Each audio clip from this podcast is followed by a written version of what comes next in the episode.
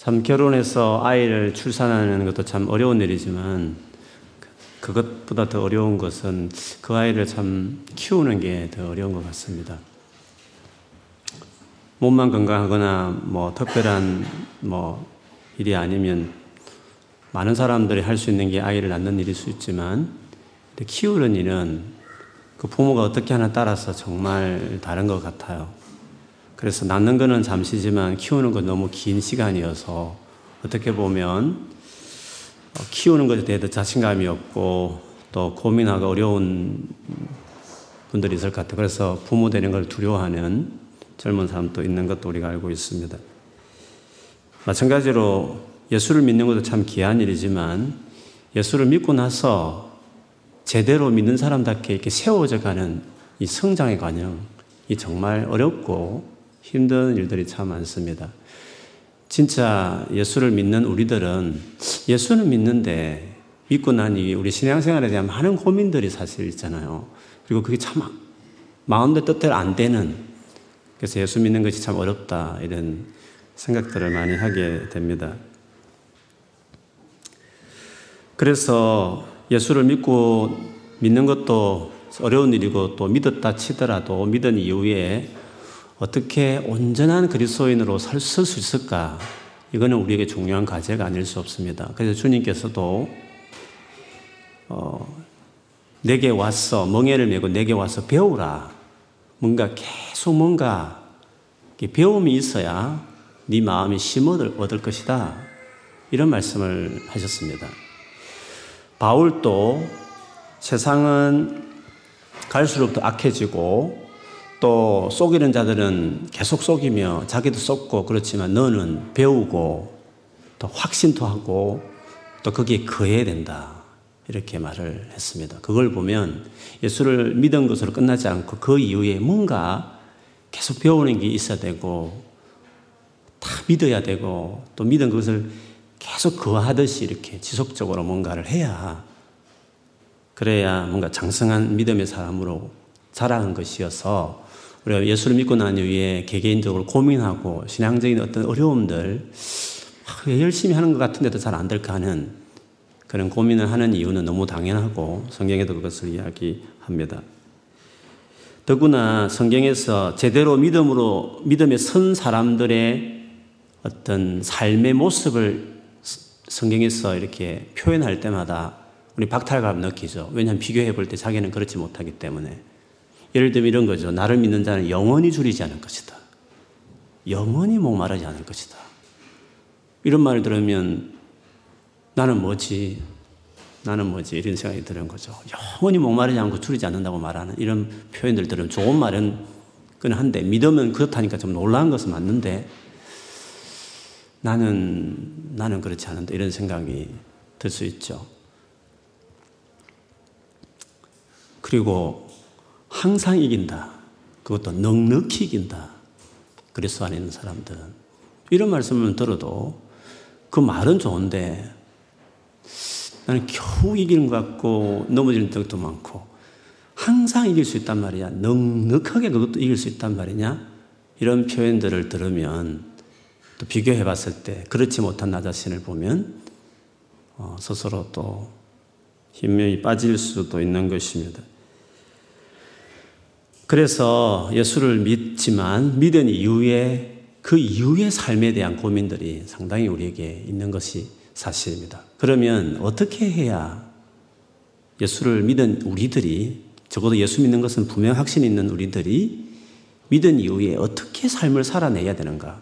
도대체 무엇이 문제고 혹은 어떻게 해야 되는 건가 하는 것에 대해서 우리가 고민하지 않을 수가 없죠.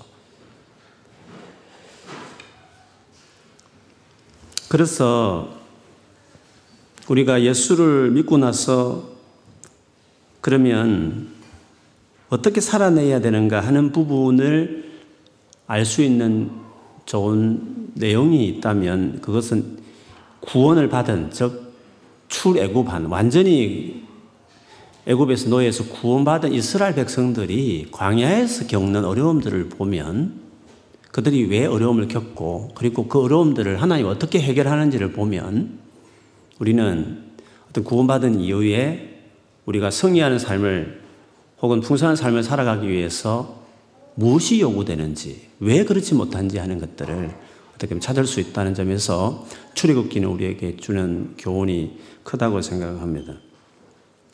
이스라엘 백성들도 분명히 애굽에서 완전한 구원을 받았습니다. 홍해를 건넌 그때부터 완전한 구원을 받았지만 광야에 들으신 이후로 그들이 계속 문제가 있었습니다. 구원도 확실했습니다. 그것도 감격스러웠습니다.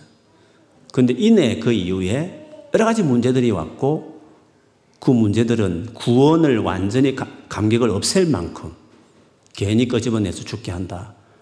돌로서 모세를 쳐서 죽일 할 정도까지 뭔가 믿은 이후에 구원받은 이후에 당하는 그 어려움들이 만만하지 않았다는 거죠.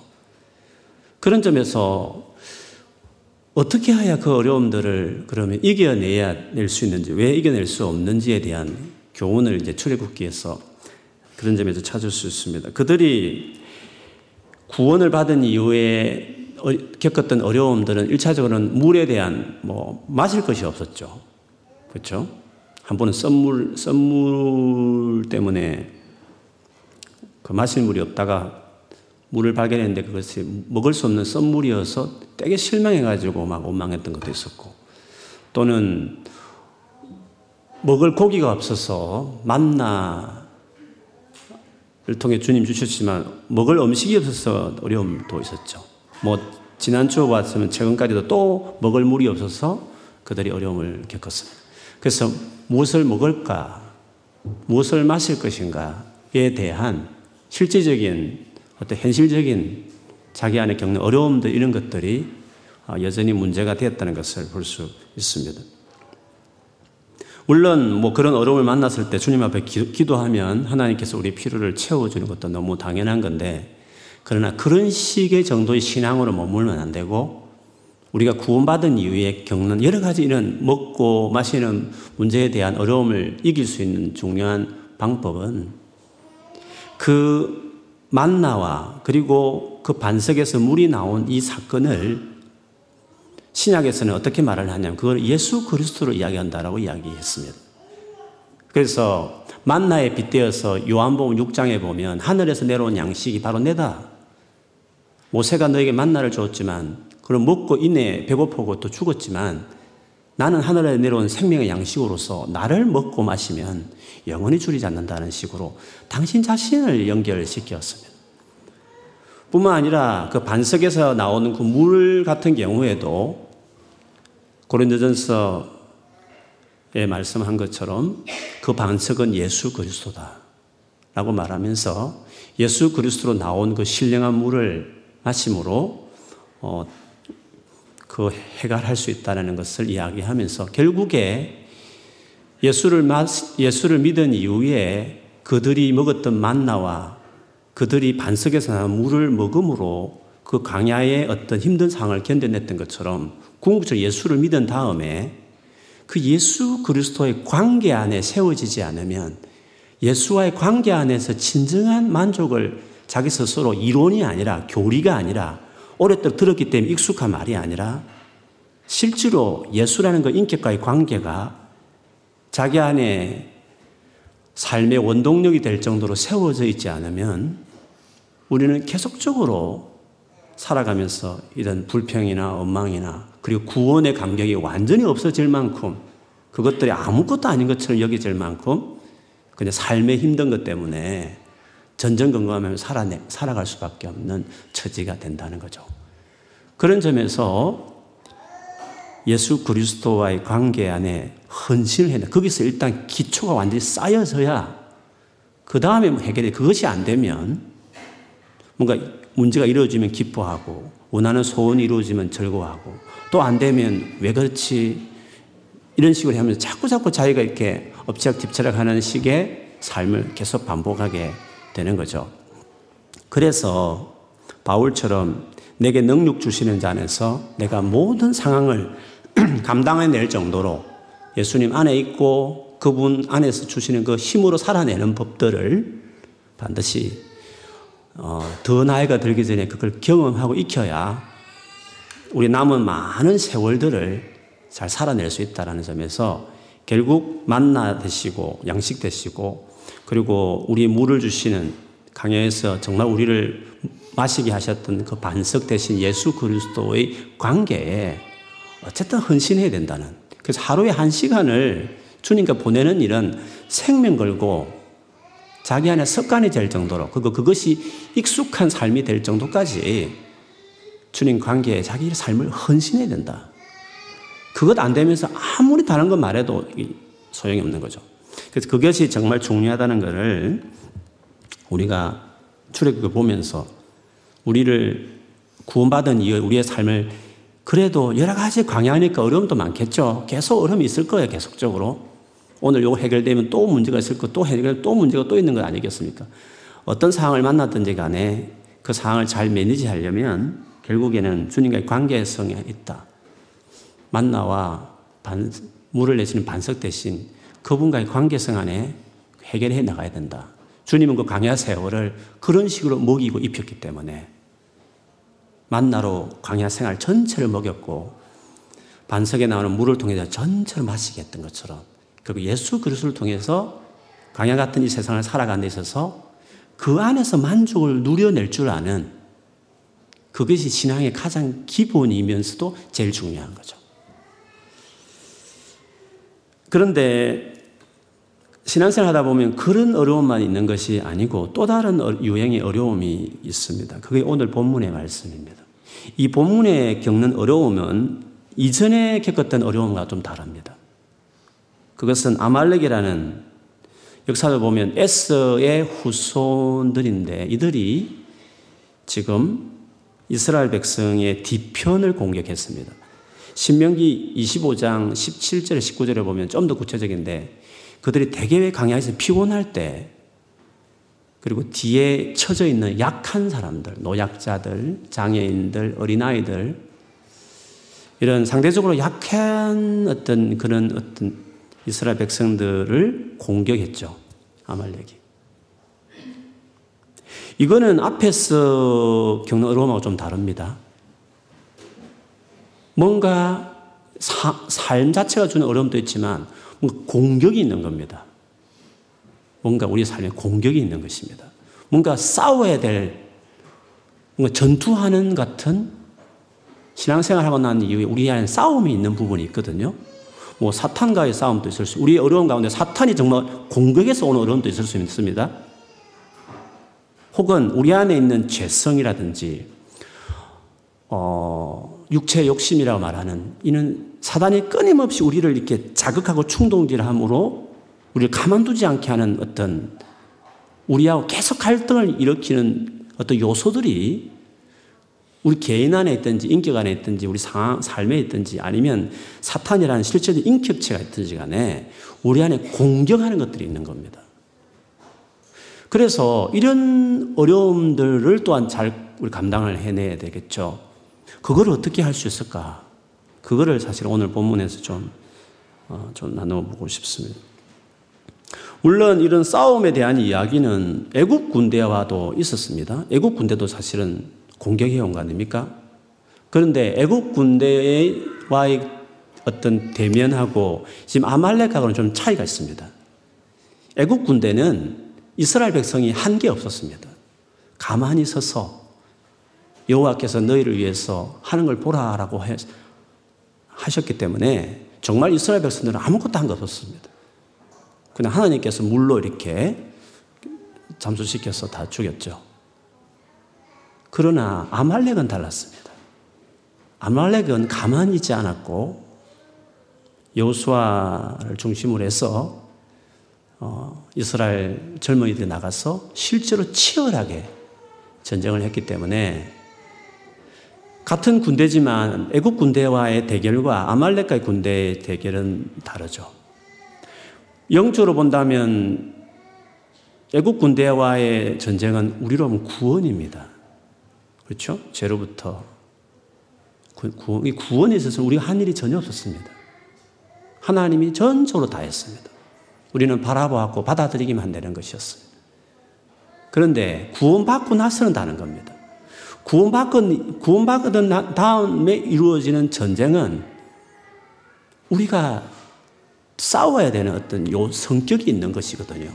그래서 이 아말렉과의 싸움은 구원받고 난 이후에 어떤 우리가 대면하게 되는 싸움에 대한 이야기고 그것들에 대해서 우리가 어떻게 대면해야 되는가 하는 것을 여기서 우리가 찾을 수 있죠. 보통 예수를 믿고 난 이후에 이거를 영적 전쟁이라고 말한다면 어떤 우리의 싸움에 대한 이야기라고 본다면 싸움에 직면하게 될 때에 우리가 가질 수 있는 태도들이 몇 가지 있습니다. 첫 번째는 내가 예수를 믿기 때문에 구원받은 사람으로서 내가 하나님을 기쁘시게 하기 위해서 싸워야 되겠다 하고 자기가 어떤 싸우겠다는 의지를 가지고 정말 그것을 열심히 하는 것이 첫 번째죠. 내가 구원받은 사람이고 그래도 내가 하나님 내가 받은 은혜가 큰데 내가 죄를 짓지 않아야 되겠다.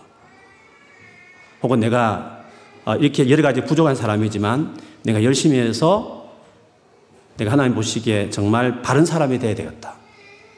그래서 그렇지 못한 여러 가지 잘못된 모습에 대해서 자기 스스로 그것을 고치고 그래서 하나님 보시기에 거룩하고 올바른 사람으로 살기 위해서 내가 열심히 해야 되겠다라는 의미로서 시작할 수 있어요. 그게 제일 첫 반응일 수 있어요. 그런데 그렇게 하면 의욕을 가지고 하지만 결과를 본다면 이제 실패하죠. 그게 뜻대로 잘 안 된다는 것을 스스로 이제 깨닫게 되죠.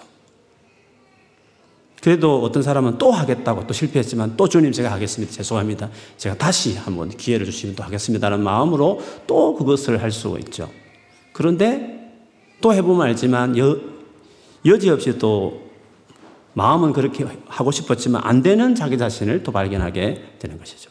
그것이 첫 번째 갖는 어려움이고 이런 식으로 신앙생활을 계속하는 사람이 있을 수 있죠. 두 번째는 이 첫 번째 실패를 경험하면서 조금 변화되는 태도인데 그거는 하나님께 능력을 받겠다는 거죠.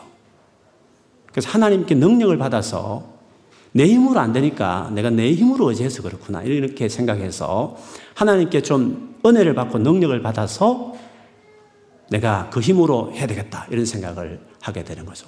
그래서 그때부터 이제 신앙적인 열심을 내는 거죠. 기도를 내가 더 많이 해야 되겠다. 혹은 내가 성경을 열심히 읽어야 되겠다.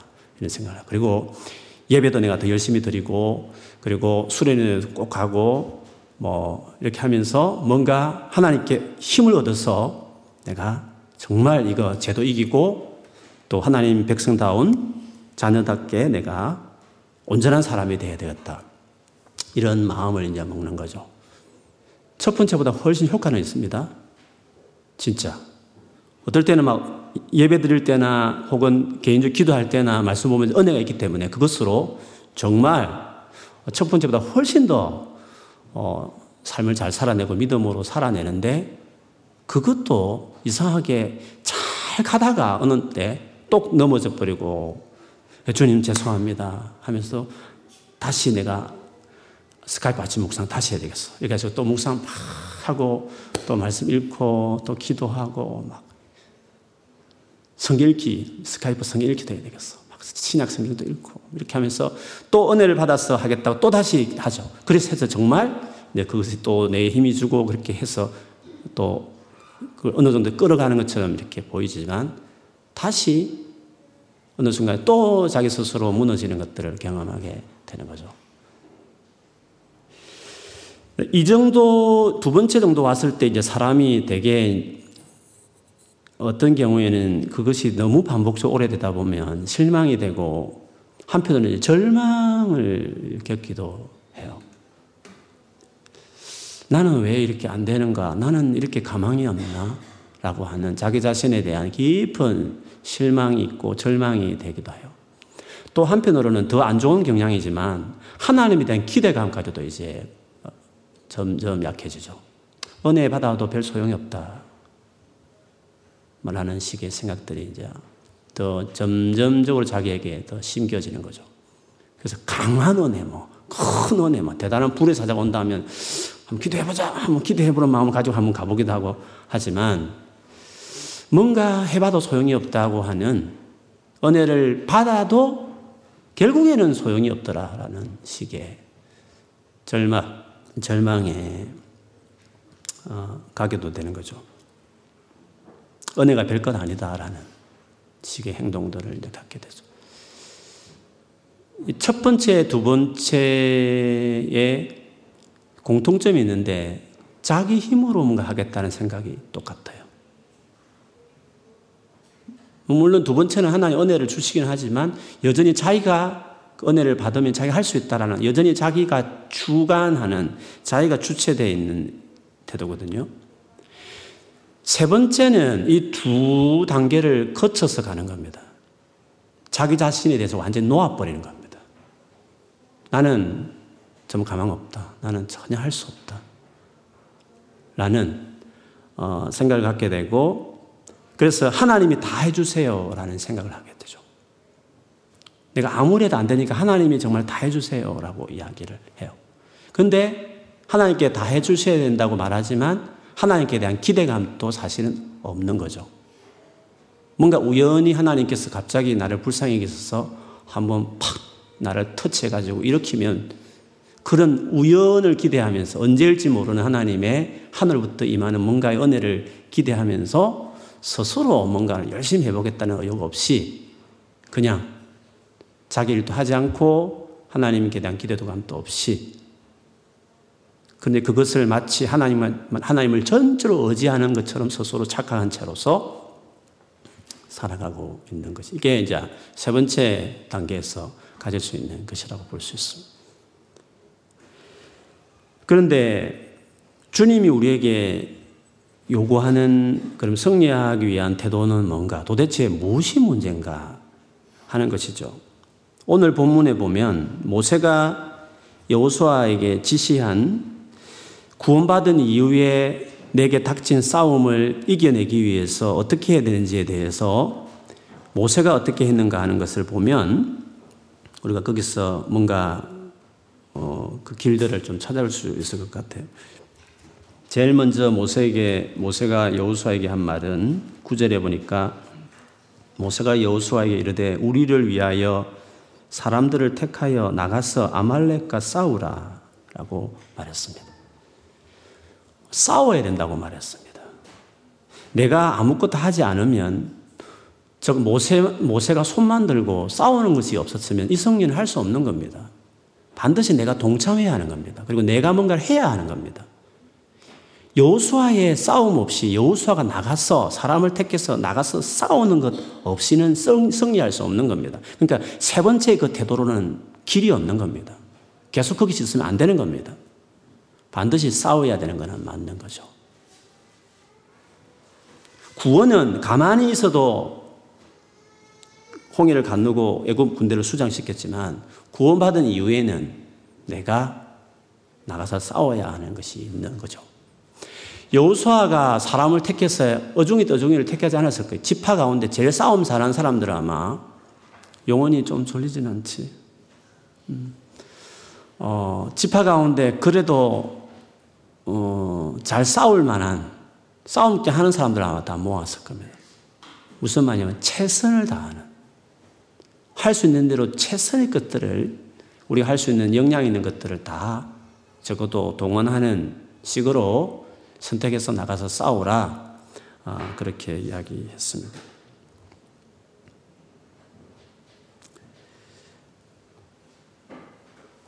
그렇기 때문에 뭔가 아무것도 하지 않으면서 하나님 다 해주세요라고 하는 것은 절대 믿음 아닙니다. 그를 우리가 말하는 그걸 맹신이라고 하는 겁니다. 광신도가 하는 것입니다. 절대로 믿음은 우리의 몫을 하지 말라고 말하지 않죠. 구원에 있어서는 전적으로 하나님의 은혜지만, 그러나 구원받은 이후에는 언제나 하나님께서는 우리의 몫에 대해서 최선을 다할 것을 말하고 우리 것들을 요구하죠. 꼭두가시로 절대로 우리를 쓰지 않습니다. 철저하게 동역자로 썼습니다. 우리가 움직이지 않으면 주님이 절대 움직이지 않습니다. 그 정도로 우리를 비중 있게 여기십니다. 그런 점에서 여호수아에게 말했던 이 명령은 우리가 반드시 중요한 부분이죠.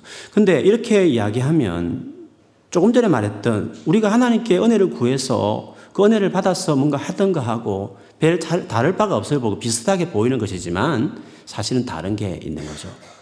그 다른 점이 뭐냐 하면 그 다음에 모세가 한 말입니다. 싸우라 한 다음에 내가 내일 내가 하나님의 지팡이를 손에 잡고 산 꼭대기에 서리라 라고 이야기했습니다. 산 꼭대기에 서리라. 여호수아는 나가서 싸웠습니다. 그런데 그것만 있었던 게 아니고 모세가 아론과 훌과 함께 산 꼭대기에 올라갔습니다.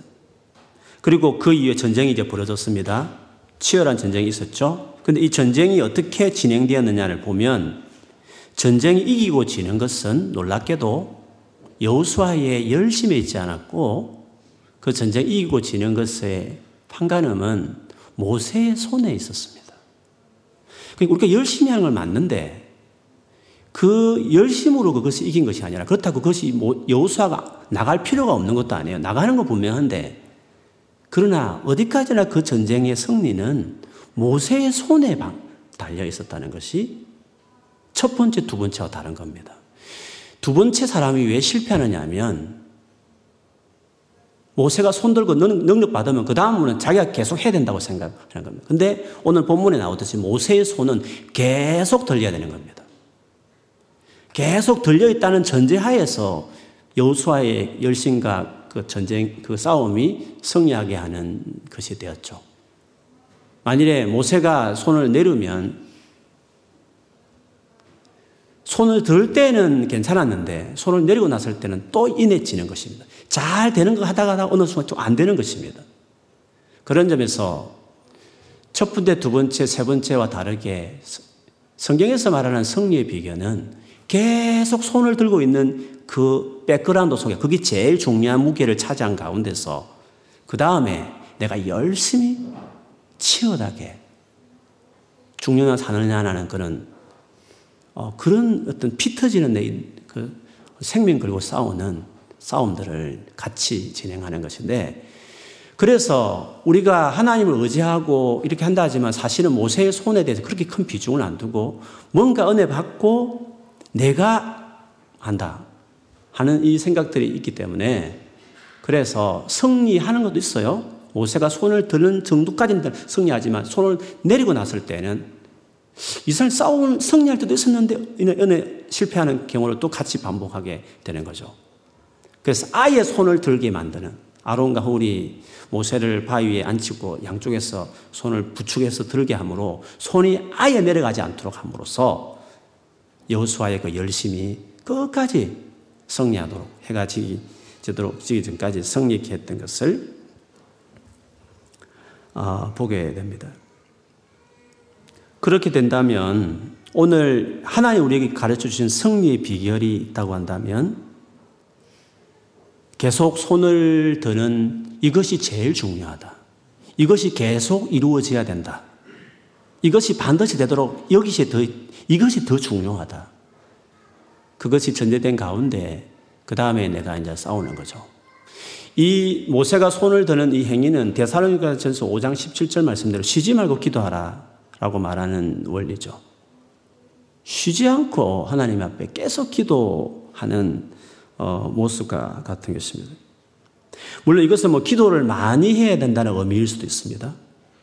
실제로 그렇습니다. 기도를 많이 해야 합니다. 대부분은 성경도 많이 보고 뭔가 열심도 하고 생각도 많고 하는데 기도가 적으면 역시 그렇습니다. 기도를 진짜 많이 하는 게 중요합니다. 그런데 찬영이 괜찮나? 음, 괜찮지. 기도를 많이 하는 것도 많이 해야 된다는 의미도 있지만 그보다도 더 중요한 원리는 주, 주님, 주님이, 주님이 내 안에 거하셔서 그분이 살게 해야 합니다. 주님은 능력을 주면 공처럼, 공처럼 던지면 내가 패스하면 내가 다 받아가지고 내가 뭔가 하는 게 아니라 주님이 아예 내 안에서 그분이 계속 살게 해야 되는 겁니다. 이거는 같은 의미 같이 보이지만 상당히 다른 건데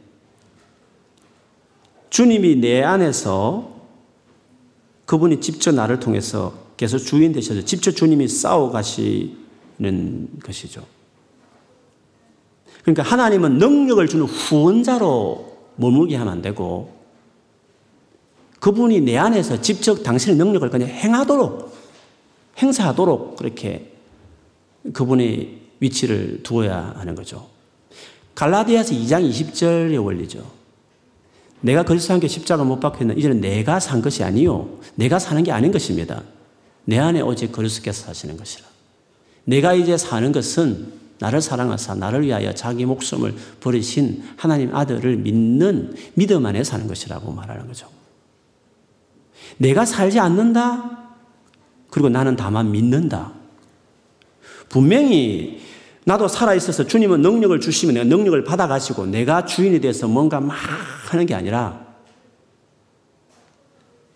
언제나 손이 들어있는 삶의 태도처럼 주님이 내 안에 주인 되셔서 그분이 나를 통해서 계속 그분이 당신이 직접 능력을 행하시면서 직접 그, 그 일을 이끌어가게 하는 그런 식이 되어야 그게 계속 승리하게 되는 비결이라고 말할 수 있는 것입니다. 그래서 오늘 이 전쟁을 승리한 이후에 여호와 니시라는 이름과 함께 16절에 보면 16절 말씀을 같이 한번 읽어 볼까요? 16절 말씀 시작 이르되 여호와께서 맹세하기를 여호와가 아말렉과 더불어 대대로 싸우리라 하셨다 하여라 여호와께서 싸우는 겁니다. 여호와 여호와는 능력을 주고 여호수아가 싸우는 게 아니라 이 승리를 이 전쟁을 여호와가 직접 싸웠다고 이야기를 했습니다. 그래서 우리 전쟁에 대해서 내가 능력을 받아서 내가 싸운다고 말하지만 그러나 그게 한 끗 차이 같이 보이지만 사실은 하나님께서 내 안에 사셔서 그분이 주되셔서 그분이 정말 싸우고 살아내는 것이고 나는 그분을 철저히 의지하는 거죠.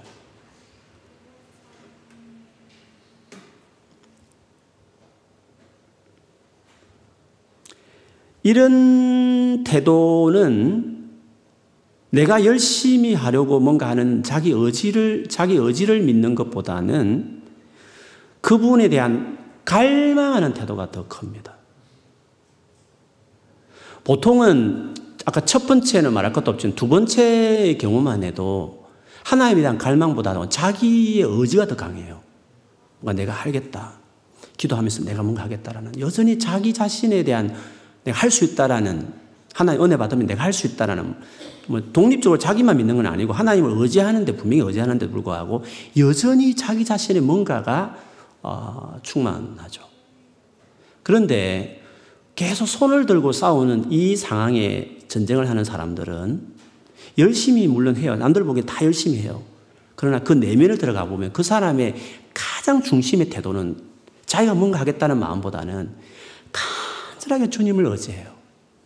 열심히 하면서도 정말 하나님 당신이 하셔야 된다고 생각하면서 그래서 당연히 기도를 많이 하죠. 또 기도하는 시간을 특별히 갖지 않더라도 그냥 일하는 그 태도, 그 순간 내내 과정 속에서 하나님을 계속 바라봐요. 그분 자체를 계속 악망해요. 그래서 항상 24시간 주님이 내 안에서 당신이 대화하면서도 주님을 계속 바라보고 있고 성경을 가르치든지 뭘 하든지 간에 힘든 순간에도 주님을 계속 보면서 그분께서 이 순간에 지금 현재 당신이 일을 해달라는 끊임없이 그분을 악망하는 그 태도가 자기 안에 간절한 거예요. 그래서 자기 열심보다는 자기 어떤 뭐 대단한 계획과 그보다는 그를 끌어가고 있는 엔진은 하나님 그분에 대한 간절한 갈망이에요. 그리고 그분에 대한 말할 수 없는 겸손함이에요. 정말 당신을 의지한다고 필요하다고. 그 중심의 마음이 식지 않고 계속 주님을 보는 거죠. 뭐 그것이 기도로 표현되는 것도 맞지만 기도를 많이 해도 그게 안 되는 사람이 있습니다. 기도만 됐다면 안 하지. 끝나면 자기가 열심히 하는 사람도 많아요. 기도는 되게 많이 하는데도 불구하고. 그게 어떤 인격적인 태도가 안 갖춰져 있는 사람이 있을 수 있거든. 그거는 그런 사람은 기도를 많이 해도 자꾸 넘어지는 거죠. 그래서 기도를 많이 하는 건 맞는데 또 많이 한다는 것만으로 설명할 수 없는 부분이 있는 거죠. 정말 주님 앞에 겸손한 사람으로 살아가는 것입니다. 그래서 내가 뭔가 능력받아서 내가 하겠다는 것이 아니라 내가 뭐 하고 못하고는 나중에 별로 중요하지 않게 돼요. 왜냐하면 그분이 내 안에서 하는 게 중요하기 때문에 내가 뭔가를 했다 못했다 내가 왜 나는 못하지 뭐 나는 또 실패했네 이런 것들이 그렇게 자기에게는 중요하지 않고 자기 일을 그렇게 자책하지도 않아요. 왜 나는 원래 찬영이 괜찮나? 예. 아마 잠을 못 자서 그럴 수도 있는 것 같아요. 그래서 어 내가 뭔가를 하고 못하고에 대해서 너무 죄책감이 많은 사람들 있잖아요. 죄책감이 많은 사람들은 두, 두 번째 단계 아직도 있는 거예요. 하나님으로 살아내는 사람들은 죄책감이 그렇게 많지 않아요. 뭐 그렇다고 뺀질뺀질하다는 말은 아니죠. 정말 겸손하게 엎드려요. 정말 그분을 갈망해요. 그러나 죄책감 갖는 거하고는 달라요. 나는 또 왜 못했지? 아, 나는 또왜 못했지? 나는 또 왜 또 이 죄를 지었지? 자기 자신의 못함에 대해서 너무 힘들어하는 친구들은 자기를 아직도 믿고 있는, 믿는 건덕지가 있는 거. 맞아, 능력을 못 받아서 그래. 아침 큐티를 못해서 내가 지금 이런 상태 같아. 또 뭔가 자기를 강화시킬 수단으로 성경 읽기를 생각하는 거야. 자기 힘으로 뭔가 해내는 자기를 강화시킬 목적으로 그러면 내가 이거 죄를 안 지을 텐데. 내가 뭔가 이게 의지가 약해진 이유는 뭔가 내가 그, 맞아, 기도를 안 해서 그래. 라는 기도함 성경 읽기를 자기를 강화시키기 위한 수단으로 그걸 자꾸 생각하는 거예요. 근데 해볼 때는 괜찮아요. 뭐 어떤 순간에 은혜가 있잖아요. 그 순간엔 막 의욕이 생기니까 자기 의지도 생기고 된단 말이죠. 근데 그게 오래 못 가는 거죠. 근데 예수께서 내 안에 거하고 예수님으로 살아내는 삶에 대한 것이 자기 안에 세워진 사람들은 내가 지금 뭐 죄를 지었네, 내가 지금 뭘 못했네, 내가 또 이렇게 남에게 상처를 줄 말을 또 했네, 나는 인격이 이것밖에 안 되나, 뭐 이런 식의 등등에 대해서 물론 그것이 진정한 해결로 나가고 하나님 앞에 참 주님 또 이렇습니다 하고 자기 자신의 어, 부족함을 고백하지만 그것들이 자책이나 죄책감으로 가지 않아요. 주님 원래 나는 그런 사람 맞죠. 내가 더 이상 내가 내 힘으로도 살아내려고 하지 않을래요. 주님이 정말 나, 나 안에서 살아주세요. 내가 간절히 주님을 바라보니 주님이 나를 통해서 정말 행해주세요. 그렇게. 그래, 주님이 딱 나를 주관하시고 다스리는 가운데서 살기 때문에, 물론 같이 성경을 많이 읽어요. 같이 기도를 많이 해요. 같이 예배도 열심히 드려요. 그러나 두 번째 사랑과 지금 말하는 사랑의 차이가 나, 다른 거죠. 그래서 지금 이 승리, 오늘 본문에 말하는 이 승리하는 사람은 자기 연약함에 대해서 그렇게 중요하게 생각하지 않아요. 오히려 자기 연약함을 자랑해요. 자기 연약함을. 이것 때문에 내가 간절히 주님을 의지하게 되고 그리고 연약하고 안 하고 그게 그렇게 중요하지 않는 자기 삶의 승리에 그렇게 중요하지 않는 것을 이제 알게 되죠. 그래서 바울이 내가 약한 것들을 자랑한다는 그 의미는 그 비결을 경험한 더덕한 거죠. 여전히 약한데도 불구하고 여전히 약함을 느끼는데 불구하고 저도 그래요. 여러분도 신앙생활을 한 10년 이상 해보지 알지만 자기 연약함 그대로 있어요. 그렇지 않습니까? 별로 안 바뀌었어요. 별로 안 바뀌어요. 앞으로도 마찬가지예요. 별로 안 바뀌어요. 그런데 바뀐 게 있거든요. 남들이 많이 바뀌었다 말하거든요. 이상하잖아. 나는 내가 나를 보면 여전히 약간 그대로 있고 여전히 문제 많은 것 같고 여전히 한눈 팔면 넘어지는데 그러나 남들 보기에는 진짜 많이 바뀌었거든요.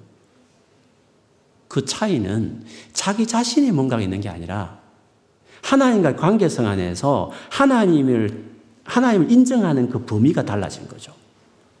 약함은 옛날과 똑같은데 그분께서 옛날에 능력만 주세요. 큐티 많이 할 테니까 그는 은혜 주세요. 이런 식의 주님의 대상이었다면 안 됩니다, 주님. 당신 자체가 와야 됩니다. 당신이 정말 내게 중요합니다. 늘 중요합니다. 늘 난 당신이 필요합니다. 늘 당신을 내가 갈망합니다. 당신 자체가 내게 중요한 겁니다. 나는 정말 당신을 사랑하고 필요합니다. 쉬지 말고 그렇게 의지하는 거죠.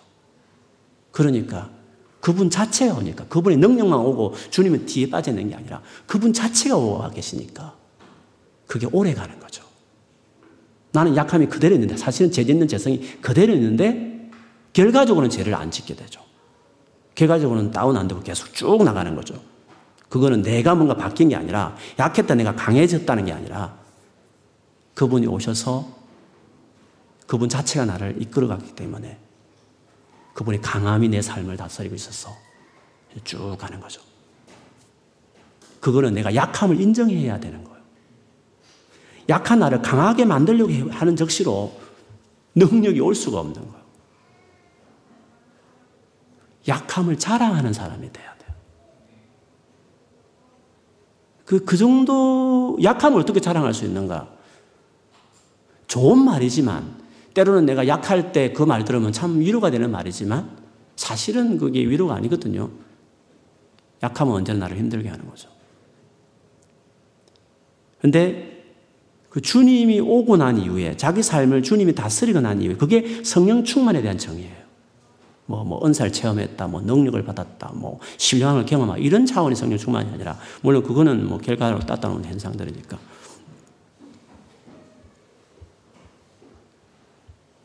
그분 자체가 나를 다스리는 것이죠. 그 자기 연약함을 계속 인정해요. 근데 승리해요.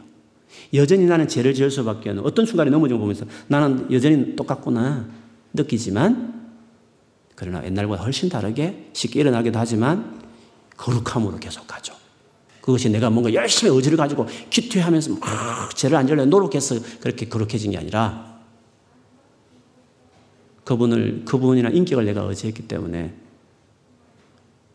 넘어져도 또 찾고 의지하고 했던 그, 그 주님을 그 의지하는 그, 그것이 내게 습관이 돼버린 거죠. 여전히 갈망하고 있는 거죠. 그랬더니 그분이 내 삶 안에 임재하셔서 그분이 함께 하셔서 그분이 직접 직접 아말렉과 대대로 싸우듯이 죄와 싸우고 내 삶에 대해서 이렇게 이끌어 가는 거죠. 내 안에 내가 살지 않고 그리스도가 산다. 음, 그런 고백이 이제 나오는 거죠. 그래서 고린도 후서 2장 3절 5절에 보면 유명한 말인데 제가 읽어드리면 이렇습니다. 내가 너희 가운데 거할 때 약하고 두려워하고 심히 떨었노라. 계속 약합니다. 계속 두렵고 떨리는 것은 그대로 변함없이 있는 겁니다. 바울이 그대로 있었다고 말했습니다. 근데 뭐가 달랐느냐? 성령의 나타나심과 성령이 능력만 주고 뒤에 있지 않습니다. 성령 그 존재 자체가 나타나는 겁니다. 그분 자체가 임재하는 겁니다. 은사는 여러분, 은사에 대한 것도 잘 이해해야 돼요. 고린도전서 12장에 보면 성령 은사를 말할 때 그때 어떻게 표현했냐면 성령의 나타남 이렇게 표현했어요. 성령이 있고 은사는 중간에 있고 내가 저기 있는 게 아닙니다. 저 은사를 이렇게 쭉 던지면 내가 받아가지고 내가 막 휘두른다고 생각하는 거잖아요. 안 그렇습니다. 은사는 어떤 의미가 있냐면 성령이 직접 내 안에 거하셔서 그분이 행하는 겁니다. 그분이. 어떤 병 고친 사람은 계속 그 병만 고치잖아요. 왜? 자기가 그렇게 하는 게 아니라 성령이 나타나셔서 그 사람 통해 그, 그걸 하겠다 해서 계속 그걸 하는 겁니다. 그래서 은사를 구한다 할 때 여러분 어떻게 생각하냐면 그 성령 그분 자체를 내가 내 삶에 구하고 그분이 내 삶에 살아내는 삶을 말합니다. 그리고 어떤 사람에게는 어떤 특별한 은사, 그 성령이 나타나서 그쪽으로 계속 말을 하기 때문에 그 사람에게는 그 은사를 뭔가 능력을 공을 받은 것처럼 자기 안에 호수모 있는 것처럼 지갑에 있는 것처럼 보일 뿐이지만 사실은 그렇지 않아요. 성령이 나타나서 일을 하시는 거예요. 그래서 우리는 그분 자체가 중요해요. 그분 자체가 내 삶을 다스리기에. 그래서 성령 충만의 뭐 정의는 그런 점에서 그와 같다고 말하죠. 그래서 바울도 여전히 약하고 두려웠다 했어요. 2차 전도 할 때 이야기입니다. 그렇게 오랜 사역을 해도 여전히 약해요. 여전히 두려워요. 자기 자신은 여전히 안 바뀌었어요. 그런데 왜 놀라운 삶을 사느냐? 성령이 나타나는 거예요. 그냥 아무나 나타나지 않아요. 자기가 주인 되어서 뭔가 해보겠다 하면 성령이 나타날 수 없어요. 능력 주세요. 내가 하겠습니다라고 할 때도 나타날 수 없어요. 물론 은혜를 주시긴 하지만 그분 자체가 내, 게 삶 안에 같이 계셔야 돼요. 아, 사실 계시죠? 그냥 그분의 위치와 권위를 내가 내어드리는 것은 내 몫이거든요. 그분은 로버트처럼 우리를 컨트롤하는 분이 아니니까 인격적인 분이시니까. 근데 이 태도가 안 바뀌는 거죠. 이거를 이 원리를 모르기 때문에 평생을 예수 믿어도 자꾸 이거 안 풀리는 거예요. 성령의 나타나심과 능력으로 하여 너희 믿음이 사람의 지혜 있지 않고 다만 하나님의 능력이 있게 하려 하여노라고 그랬습니다. 고린도후서 4장 10절 11절에 드렸습니다. 우리가 항상 예수의 죽음을 몸에 짊어지면 예수의 생명이 또한 우리 몸에 나타나게 하려 합니다. 우리 살아있는 자가 항상 예수를 위하여 죽음에 넘겨지면 예수의 생명이 또한 우리 죽을 육체에 나타나게 하려 합니다. 예수의 생명입니다. 예수님이 나타나는 겁니다. 예수님 그분이 당신의 생명을 우리 삶에 나타내는 겁니다. 나는 그건 죽는 겁니다. 연약함을 그대로 경험하는 것입니다. 똑같이 나는 연약함을 똑같이 옛날처럼 슬프고 똑같이 옛날처럼 의지가 약하고 옛날처럼 똑같이 때로는 부족한 것 같고 옛날처럼 똑같이 나는 미움이 있는 사람 같고 인격이 덜 된 것 같고 똑같은 거죠. 그런데 그 그분의 존재를 의지했을 때는 그 약함 위에 그리스도의 능력이 머물러서 그 능력이 나를 다스리다 보니까 상대적으로 그것들이 이렇게 그, 그, 그, 그 은혜가 나를 붙들어서 그 능력, 그 그분의 능력이 나를 붙들어서 그것이 좀 안 나타나는 모습을 보여줄 뿐이지 이 능력이 갚버리면 그냥 똑같이 나타나는 거예요. 30년 예수 믿어도. 성경을 천독 만독해도 똑같이 또 나타나는 것이에요. 율법 자체가 능력이 있는 게 아니거든요. 그 이 텍스트 자체를 알고 모르는 지식이 우리의 삶을 바꾸는 게 아니거든요. 결국 이 지식을 쌓으면서도 그, 그 원리를 배우게 해야지 지식을 갖는 거죠. 그분 자체가 들어와야 되는 거죠. 그분 자체를 의지하는 것들이 태도가 바뀌어져야 되는 거죠. 그렇게 되면 나는 똑같이 50년 예술 믿어 50년 하고 나 똑같아요. 똑같이 연약해요. 물론 옛날에 덜을, 죄를 졌지만 그렇게 한 결과가 나타난 이유는 내 자체 안에가 뭐가 바뀐 게 아니라 그분과의 관계 안에서 내 태도가 달라진 거죠. 그리고 그분 자체가 내 삶에 많이 들어온 거죠. 그분이 내 삶에 나타나니까, 어, 나타나시니까, 결과적으로 그 능력이 그거를 딱 제압하니까, 결과적으로 내가 죄를 덜 짓고 있고, 착한 말을 하고 있고, 넉넉한 마음을 품어주고 있고, 그렇게 나타나는데, 어느 날딱 주님 인지가 떠나버리면, 또 옛날처럼 똑같이, 오히려 성경에 보면 더 타락한다고 그랬어요. 개가 먹은 음식을 더 먹는 것처럼 더 예수 믿다가 타락한 사람은 옛날보다 훨씬 타락해버려요. 그럼 그 전에 바뀐 건 뭐죠? 그 바뀐 게 아니었어요. 고행처럼 열심히 뭐 해보겠다는 의지로 뭔가 단속이 되어서 좀 바뀌었을지 모르겠어요. 아니면 실제로 바뀌었다면 그분이 음, 그 주님 임재가 그 사람을 덮었기 때문에 바뀌었을 수 있어요. 그러나 떠나버리겠다면 어떤 이유든지 간에 주님을 배우게 했든지 떠나버리면 두 배로 악해져 버려요. 타락해 버리게 되는 거죠. 그래서 쉬지 말고 기도하라. 계속 손을 들었다가 능력 받아서 그 다음 손 떼는 게 아니라 계속 손을 들고 있는 이거를 계속 하는 게 그게 우리가 승리하는 비결이죠. 그래서 항상 주님을 보는 게 중요해요. 쉬지 말고 기도해야죠. 항상 예수를 그분을 바라보며 살아야 되죠. 피곤할 것 같다. 아니에요. 안 바라봐서 고통당하는 괴로움보다는 바라봐서 누리는 부선이 훨씬 커요. 그래서 내가 뭘 해야지, 내가, 나는 왜 못하지? 이런 것에 연연하지 않아요. 주님을 계속 봐요. 그러면서 열심히 살아요. 그래, 열심히 사는 것보다 그 바라보는 것이 훨씬 더 중요해요. 거기 온 마음을 다 쏟아요. 그렇게 하면 돼요. 아무리 약해도 아무리 몹쓸 중한 뭔가에 묶여 있어도 주님을 보면 돼요. 그런데 나더러 하라고 말하면 네가 열심히 기도해서 은혜 받아가지고 네가 하라고 말하기 시작하면 내가 뭔가 해야 된다고 생각하기 시작할 때 물론 어느 정도 자신 있을 때는 괜찮아요. 금식 기도 하면 될까요? 근데 그것도 해서 안 통하는 것을 계속 경험했을 때에는 그게 좌절이 돼요. 뭘 하라, 어떻게 해라, 저렇게 해라, 기도 많이 해라, 성경 많이 봐라, 이렇게 하는 것들이 때로는 나를 더 좌절하고 나를 힘들게 하는 말들이 될 수 있죠. 그래서 이 저녁에 내 모습이 아무리 행편 없어도 주님을 바라보고 계속 바라보고 또 계속 바라보기 시작하면 아, 주님이 우리를 도와주셔요. 그리고 열심히 하는 사람이 될 것이에요. 새해 많은 기도를 드리는 여러분 되기를 축복합니다. 네, 전심으로 주님을 의지하고 바라며 악망하고 겸손하게 엎드리는 여러분 되기를 주의 이름 축복합니다. 아멘.